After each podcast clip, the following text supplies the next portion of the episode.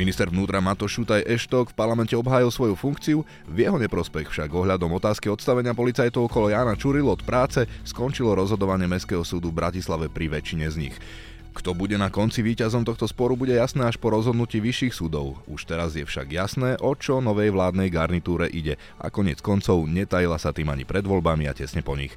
Vo vysporiadávaní si účtov s nepohodlnými ľuďmi v bezpečnostných zložkách a v justícii chce Robert Fico pokračovať aj na špeciálnej prokuratúre a špecializovanom trestnom súde, čo už stihol konzultovať aj v Bruseli, aby sa tak vyhol prípadným sankciám zo strany Európskej komisie ohľadom európskych peňazí parlamente sa tiež tento týždeň okrem ministra vnútra pred poslancami obhajoval, respektíve predstavoval nový trvalý policajný prezident a vláda si na niektorých ministerstvách, najmä vedenými nominantmi SNS, zahrala so štátnymi tajomníkmi variáciu na hru Krabice, hýbte sa. Začína sa komentovaný prehľad politicko-spoločenských udalostí týždňa s názvom Počúvajte pravdu, sprevádzať vás im bude Zolorác. V podcastovom štúdiu Denika Pravda už spolu so mnou sedia kolegovia Andrej Matišák. Dobrý deň, prajem. A Marian Repa. Pekný deň. Poďme hneď na prvú tému. Matúš Šutaj Eštok z hlasu ostáva aj po tohto týždňovom odvolávaní v parlamente ministrom vnútra. Za jeho odvolanie hlasovalo 61 poslancov zo 136 prítomných, 75 bolo proti. Na jeho odvolanie bolo potrebných najmenej 76 poslancov. Opozícia ho chcela odvolať za čistky v polícii, ako aj za porušovanie zákona pri postavení vyšetrovateľov mimo službu. Takýto výsledok asi nikoho neprekvapil. Čo nám ale ukázalo toto odvolávanie? No ukázalo nám to, že e, budeme pokračovať asi v tom trende, ktorý tu už bol nastúpený aj za predchádzajúceho ministra e, Romana Mikulca, že tá stolička ministra vnútra bude veľmi horúca a asi takýchto odvolávaní ešte bude viacero. To je jeden aspekt.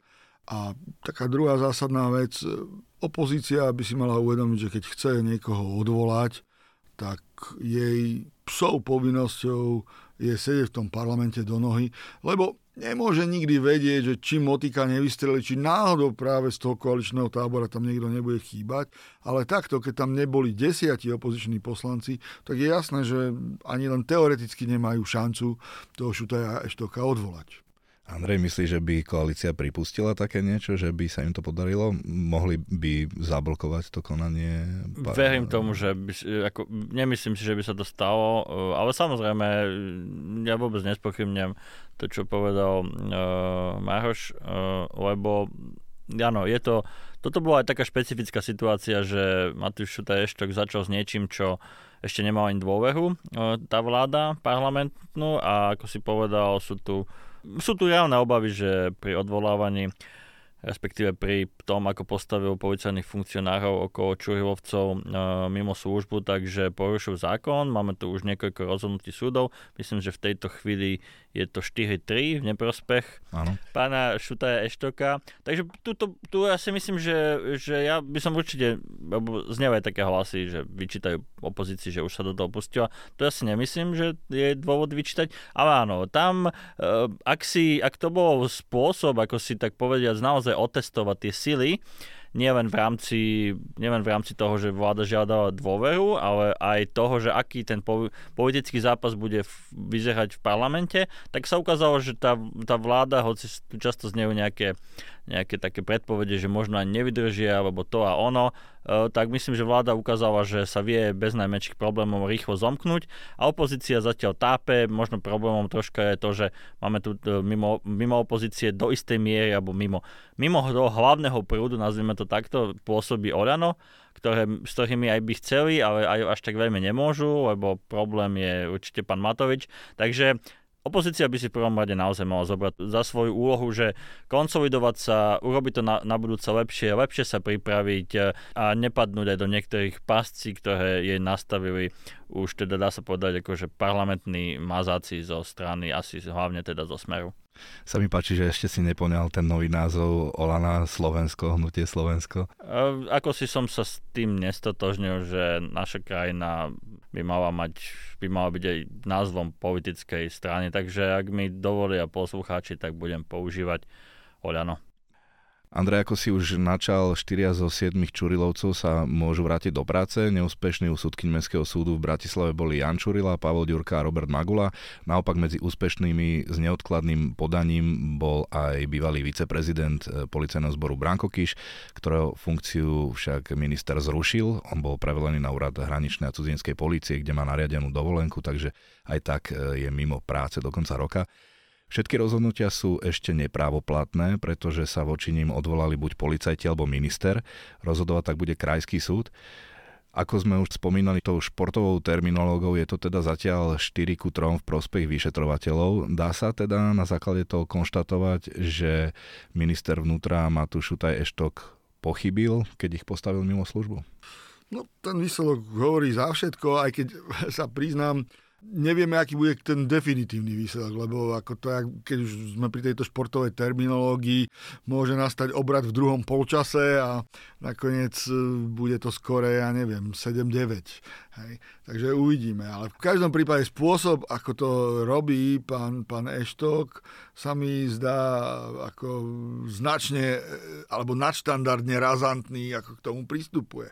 Čiže budeme si musieť počkať ešte, aký bude výsledok. Možno podstatné poznamenať aj to, že tí sudcovia, ktorí sa tým zaoberali vecne, lebo tí, ktorí vlastne nevyhovali návrhu, tak povedali, že nie sú kompetenčne príslušní, že by o tom vlastne nemal rozhodovať Mestský súd, ale tí, ktorí o tom rozhodovali, im vyhoveli, že vlastne ak sa tým zaoberali, tak im vyhoveli. Tak to môže naznačovať, že skutočne nakoniec sa to obráti v prospech tých e, vyšetrovateľov. Ja by som k tomu chcel dodať dve veci, ak môžem. Jedna je to, že dokonca aj bez ohľadu na to, aké budú konečné výsledky na súdoch vyšších inštancií, tak e, je očividné, že koalícii mm, leží v žalúdku úrad pre ochranu oznamovateľov, lebo chcú meniť jeho právomoci, dokonca v zrýchlenom legislatívnom konaní. Takže tam e, vidím jednoznačný, jednoznačnú snahu nejakým spôsobom mu určiť mantinely. Oveľa zásadnejšie ako, ako predtým. A myslím, že je to priamo spojené s tým, čo sa deje. Tam nemám žiadnu pochybnosť, alebo to vidieť. A druhá vec, ono opäť dokonca bez hľadu na to, ako dopadnú, ako dopadnú súdy, tak e, ja by som tu chcel pripomenúť jednu vec, o ktorej sa podľa mňa málo hovorí v spoločnosti. Keď sa takéto niečo deje, tak väčšinou sa, keďže nikto celkom presne nevie, nemáme kryšťalové gule, nevieme, ako to dopadne pri týchto veciach, tak sa tak, sa tak uspokojíme častokrát s takým klasickým konštatovaním. Súd, nechajme to na rozhodnú. No, ale tu by som chcel pripomenúť e, takú zásadu, ktorým sa majú riadiť štáty, teda vlády štátov v právnom štáte, že štátne orgány sa musia riadiť zákonmi. A občania môžu robiť to, čo zákon, jak, ako sa hovorí, to, čo zákon nezakazuje, tak robia, tak, tak, tak je dovolené, ale to platí pre, tak povedať, bežných ľudí. Štát pri svojom konaní by mal zásadným spôsobom zvažovať, či nejako neporušuje zákony a nie sa len spoliehať, no však ja tam niečo hodím, Uvidíme, ako to dopadne, a však možno súdy v istom momente rozhodnú. Tu nejde o to, že by som chcel spochybňovať súdy, tu naozaj ide o to, že v každom prípade táto vláda, akákoľvek aj predchádzajúce vlády, by možno mali oveľa viac zvažovať a možno by sme mali troška opatrnejšie šermovať s tým, že veď súdy v istom momente rozhodnú o niečom. Takže ak Matúš Šuta Eštok išiel do toho, tak podľa mňa aj rátal s tým, musel s tým rátať, že toto bude na súdoch. Pravdepodobne rátava s tým, že môžu tam byť rozdiely, čo jemu vyhovuje. Povedzme si to úprimne, on nepotrebuje mať 7-0. V tejto chvíli mu úplne stačí, že je tu istá debata o tom, že veď to a možno je to tak a možno je to onak a tomu myslím si, že úplne stačí. On bude tvrdiť, že on teda neporušil zákon a Takže ja by som chcel povedať len to, že štát sa má veľmi pozorne riadiť existujúcou legislatívou a nespoviehať sa na to, že a v podstate ne, nezaťažovať súdy tým, že ja si niečo vymyslím a uvidíme, ako to dopadne. Malá poznámka možno k tomu prvému bodu. Tu sa jasne ukazuje e, účelovosť celej zmeny, pretože e, oni tento úrad vytvorili legislatívne a ešte pred nejakým časom a teraz vidíme, keď mi to tak povedať nehrá do karát, tak idem zrazu meniť pravidlá hry. Tak čo viac e, môže dokazovať snahu nejakým spôsobom sa takto s tým vysporiadať ako práve zmena A tieto veci robiť v zrýchlenom legislatívnom konaní, už sme o tom tu hovorili, a proste opäť to pripomína aj Matovičovské časy a robme si, ako rýchlo sa to len dá. To nie sú veci, ktoré by mali byť, e, mali, to, to, tu by mala naozaj prebehnúť odborná debata. Ten úrad nejakým, nejakým spôsobom vznikol, bola tu aj komisia, ktorá ktorá vlastne rozhodovala o tom, kto ho bude riadiť a podobne. Ako toto by si skutočne vyžadovalo, vyžadovalo reálnu debatu a ktoré na konci by sme mohli dôjsť tomu, že napríklad by sa to nemalo týkať, ja neviem, verejných činiteľov a podobne. Ja to úplne nespochybňujem, ale robí to takto, v podstate poza bučky, narýchlo, tak uh, potom sa nedá čudovať, že ľudia majú pochybnosti o tom, že či tejto koalícii ide o to, aby ten úrad lepšie fungoval, alebo ide o to, aby mu nejakú právomoc zobral. Tak Jaroslav Spíšak hovoril, že práve na policajtov by to malo platiť, keďže tam tá hierarchia veľmi nedovoluje, aby boli úspešní s nejakou sťažnosťou voči svojmu nadriadenému. Ak hovoríme o zmenách vo fungovaní justície a bezpečnostných zložiek, tak e, Denník prišiel s informáciou, že Robert Fico mal v pondelok v Bruseli riešiť tému okliešťovania právomoci špeciálnej prokuratúry a špecializovaného trestného súdu. Nie známe, akú premiér Fico dostal v Bruseli odpoveď. Čo si o tomto zámere myslíte? Tak myslím si, že Robert Fico sa nejako netajil a ani predstavitelia strany Smer, že špeciálna prokuratúra im veľmi, ale skutočne veľmi leží v žalúdku.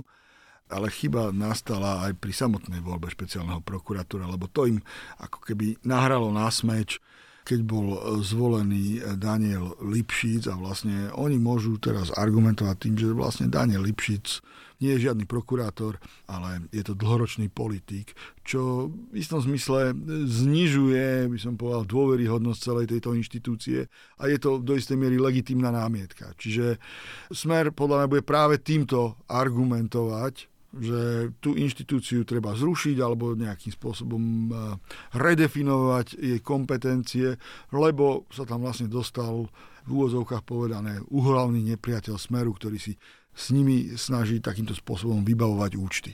A uvidíme, ako na to vlastne bude reagovať Európska komisia. Ja by som možno povedal niečo k tomu samotnému faktu, že sa rade v Bruseli.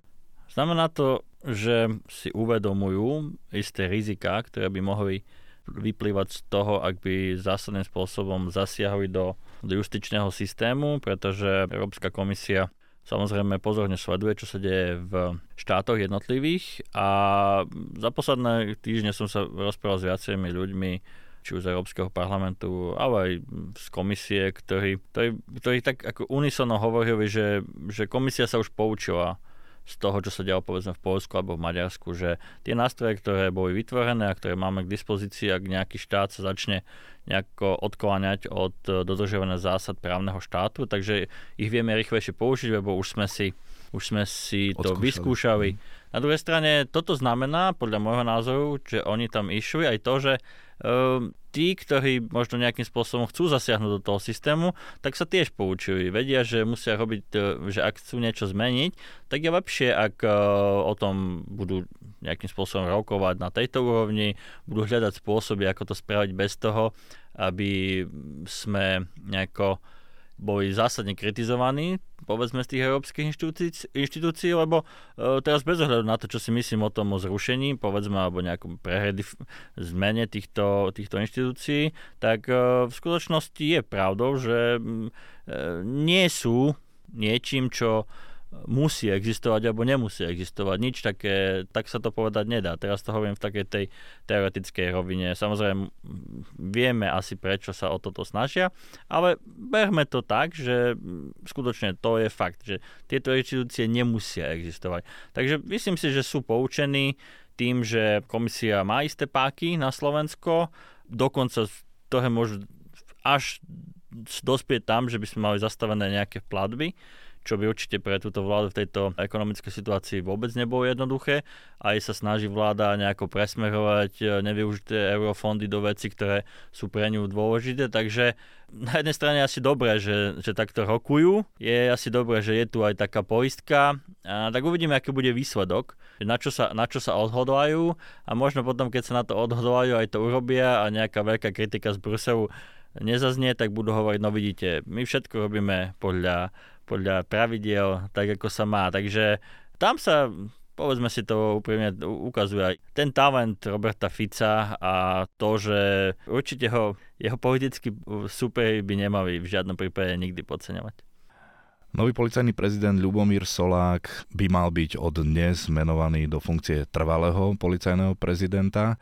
Neviem, či ste mali možnosť sledovať jeho vypočutie na bráno bezpečnostnom výbore. Venoval som sa tomu aj v mojom dennom podcaste, kde sa k tomu vyjadrovali bývalí šéfia policie Tibor Gašpar a Jaroslav Spíšiak. Ale teda Solákovi on na vypočutí okrem iného potvrdil, že korupcia na najvyšších miestach podľa neho existuje. Povedal, že policajti by nemali dostávať status chránených oznamovateľov, odstavenie vyšetrovateľov okolo Jana Čurilu a iné kroky ministra vnútra nechcel komentovať s tým, že bude rešpektovať rozhodnutie súdov. Na prezídiu chystá personálne aj organizačné zmeny týkajúce sa aj NAKA, Národnej kriminálnej agentúry. V súvislosti s ňou vyhlásil, že verejnosť podľa neho vnímala v posledných rokoch policiu len cez NAKU a to chce zmeniť. Jeho prioritou je, aby policajti konali v prvom rade podľa zákona, chce, aby sa ich osobný postoj neprenášal do profesionálnej roviny. Za najväčšiu bezpečnostnú hrozbu pre Slovensko považuje neúprimnosť ľudí. Ako teda vnímate nového policajného prezidenta? Pán Slovak e, prešiel týmto vypočúvaním, ktoré vlastne je iba čisto formalitou, pretože v konečnom dôsledku môže vymenovať minister vnútra, aj keby výbor povedal, že mm, nesplňa náležitosti. Tam nie je žiadna, alebo teda by bol výbor proti tomu.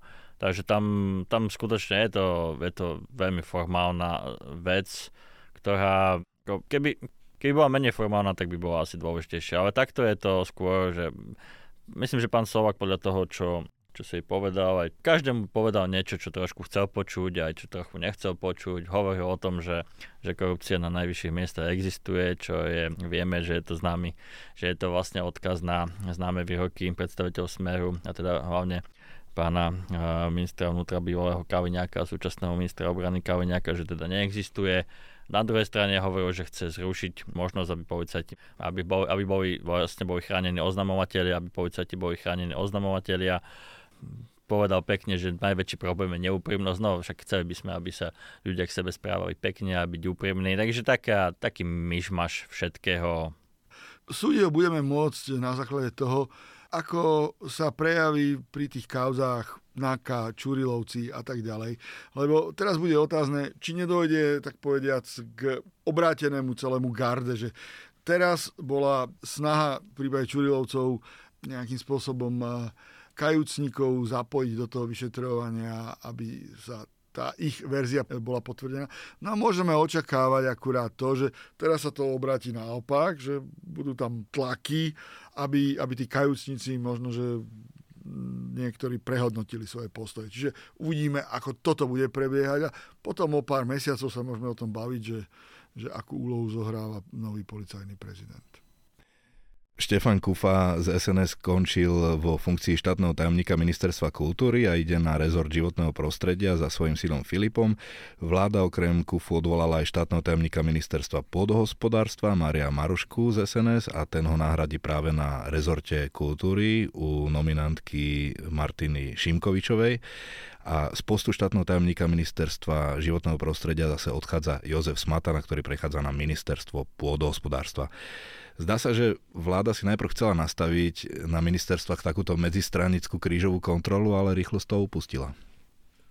No, možno, že aj chcela a možno, že aj chcela, aby boli zohraté týmy, ako som počul také jedno vyjadrenie, ale zjavne to nastavuje zrkadlo jej neprofesionalite, lebo ja si neviem predstaviť, že v normálne fungujúcej strane by nemali jasno v tom, kto na aký rezor ide. Čak napokon povedzme si rovno, to je rozdiel možno medzi SNS a Smerom eh, alebo inými stranami.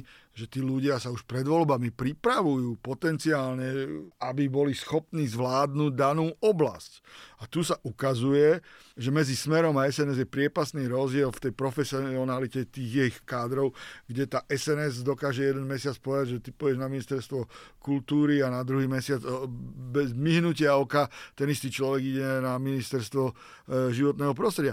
Ale skôr ešte naopak, čo ma zaujala tá rošáda s pánom Maruškom, no tak to už musí pôsobiť skutočne ako výsmech, lebo to už je ala Lasica, že kto ste ešte neboli ministrom, tak sa hláste u súdruha Žinčicu. Akože človek, ktorý absolútne nesplňa žiadne elementárne kritéria na to, aby pôsobil v tomto rezorte, zrazu stane štátnym tajomníkom na ministerstve kultúry. To si myslím, že už potom, ak niekoho chceli tam spraviť štátnym tajomníkom, tak to mohol byť pán Roman Michalko, ktorý vieme, že sa venoval knižnej činnosti a nejaký dotyk s kultúrou tam, tam dlhodobý je, ale človek, ktorý má SBS-ku, ja neviem, ako skutočne to, to, to mám vážne, vážne pochybnosti. Ale vravím, nastavuje to zrkadla tomu, čo vlastne, aká kompetentná strana SNS je. Nastavuje to zrkadlo trochu aj vláde, lebo mm, keď sa tu hovorilo o tom, že príde doba stability a pokoja, tak e, vidíme, že sú tu veci, ktoré mm, im asi nebudú až tak úplne fungovať, tak ako by chceli, aj keď zase v iných e, má táto vláda drive a snaží sa robiť veci čo najrýchlejšie a možno povedzme aj profesionálne, lebo tak samozrejme na mnohých ministerstvách sú ľudia, ktorí ktorí bez hľadu, čo si môžeme myslieť o ich politike, tak majú aj skúsenosti a, a vedia tie úrady manažovať. Takže tam toto tak troška zaváňa e, zase takým tým, od čoho veľa ľudí by rado upustilo od toho chaosu a problémov, ktoré sa spájali s vládnutím v predchádzajúcom období. A perlička, že vlastne otec a syn sa stretnú na jednom ministerstve, neviem, pokiaľ viem, tak naozaj takéto niečo sa asi naozaj nikdy doteraz nestalo a nie som si celkom istý, že či je to ten najlepší spôsob, ako upratať ľudí do funkcií. Vlastne som si istý, že to nie je ten najlepší spôsob, tak to poviem. Premiér Robert Fico v jeden deň na úrade vlády prijal amerického aj ruského veľvyslanca. Témou bolo okrem iného aj vysvetlenie jeho postoja k vojne na Ukrajine. Čo si myslíte, ako mohla tá diskusia prebiehať, keď vieme, že americký a ruský veľvyslanec majú asi tie postoje na tých opačných stranách brehu? Určite to bola štandardná diskusia diplomatického charakteru. Sú to veľvyslanci dvoch veľkých krajín, ktoré vedia, čo majú povedať svojim partnerom. Áno, tie pohľady sú absolútne odlišné. Vieme dobre, že Rusko je agresorom na Ukrajine, že Rusko začalo veľkú vojnu proti Ukrajine a začalo už 2014 a 2022 to, to vyvrcholilo veľkou inváziou. Z politického hľadiska Roberta Fica úplne chápem, lebo myslím si, že to chcel vyslať aj signál svojim voličom, že vidíte, ja sa rozprávam aj s jednou, aj s druhou stranou, ja chcem ten mier, o ktorom tak dlho hovorí. Tá politika na všetky svetové strany. Áno, politika na všetky svetové strany, ale ja s tým mám problém, ak mám byť úprimný lebo mohol sa stretnúť s pánom Bratčikovom, ruským veľvyslancom. Či tá choreografia naozaj mala byť taká, že musím sa stretnúť s Američanmi a Rusmi, podať si s nimi rukmi, takmer identické fotky a podobne. Vlastne staviam tie dve krajiny v, do úplne rovnakej politickej pozície, čo v tejto chvíli tak jednoducho nie je. Rusko nás v zásade označuje za nepriateľskú krajinu Slovensko. Takže ja si myslím, že, že ak sa chcel stretnúť s pánom Bratčikovom, naozaj tá choreografia toho celého mohla byť iná. Ale vnímam to ako čisto politické gesto. Tlačovú správu, ktorú vydal k tomu úrad vlády, spomína obidvoch, ale vidím tam viacej kritiky amerických postojov ako ruský, hoci teda opäť sa tam spomína, hovorí sa o miery, ale je tam aj tá obligátna veta Roberta Fica, že teda zlyhala stratégia EÚ a USA na Ukrajine, takže to, keď také niečo číta pán Bratčikov, tak to musí byť hudba pre jeho uši. Takže zhrnuté a počiaknuté, nemám zásadný problém so stretnutím, mám zásadný problém s tým, ako to politicky Robert Fico predáva.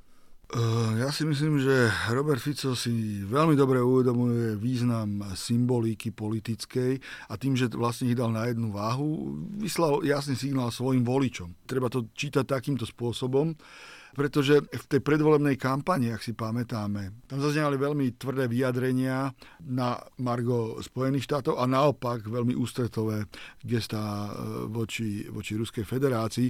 Stačí spomenúť na tie mítingy, kde e, z úst Luboša Blahu zasnevali jasné posolstvo, že mier prichádza z východu, z Ruska.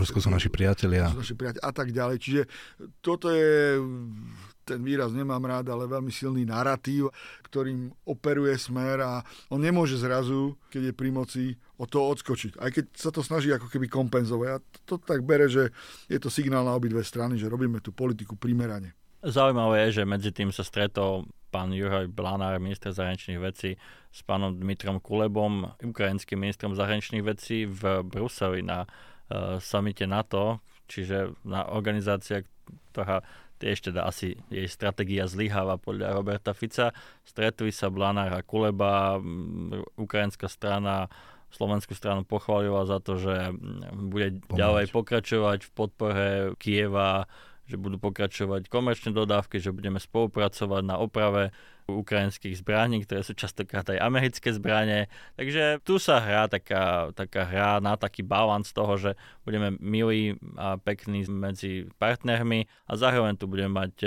fotografie slovenského premiéra s ruským veľvyslancom. Pre domáce publikum. Pre domáce publikum. To je posledná téma, ktorú sme stihli v tomto týždňovom podcaste prebrať. Ďakujem komentátorovi Marianovi Repovi. Ďakujem za pozvanie a zahranično-politickému redaktorovi Androvi Matišakovi. Ďakujem pekne a pekný víkend prajem. Pekný víkend aj do mňa.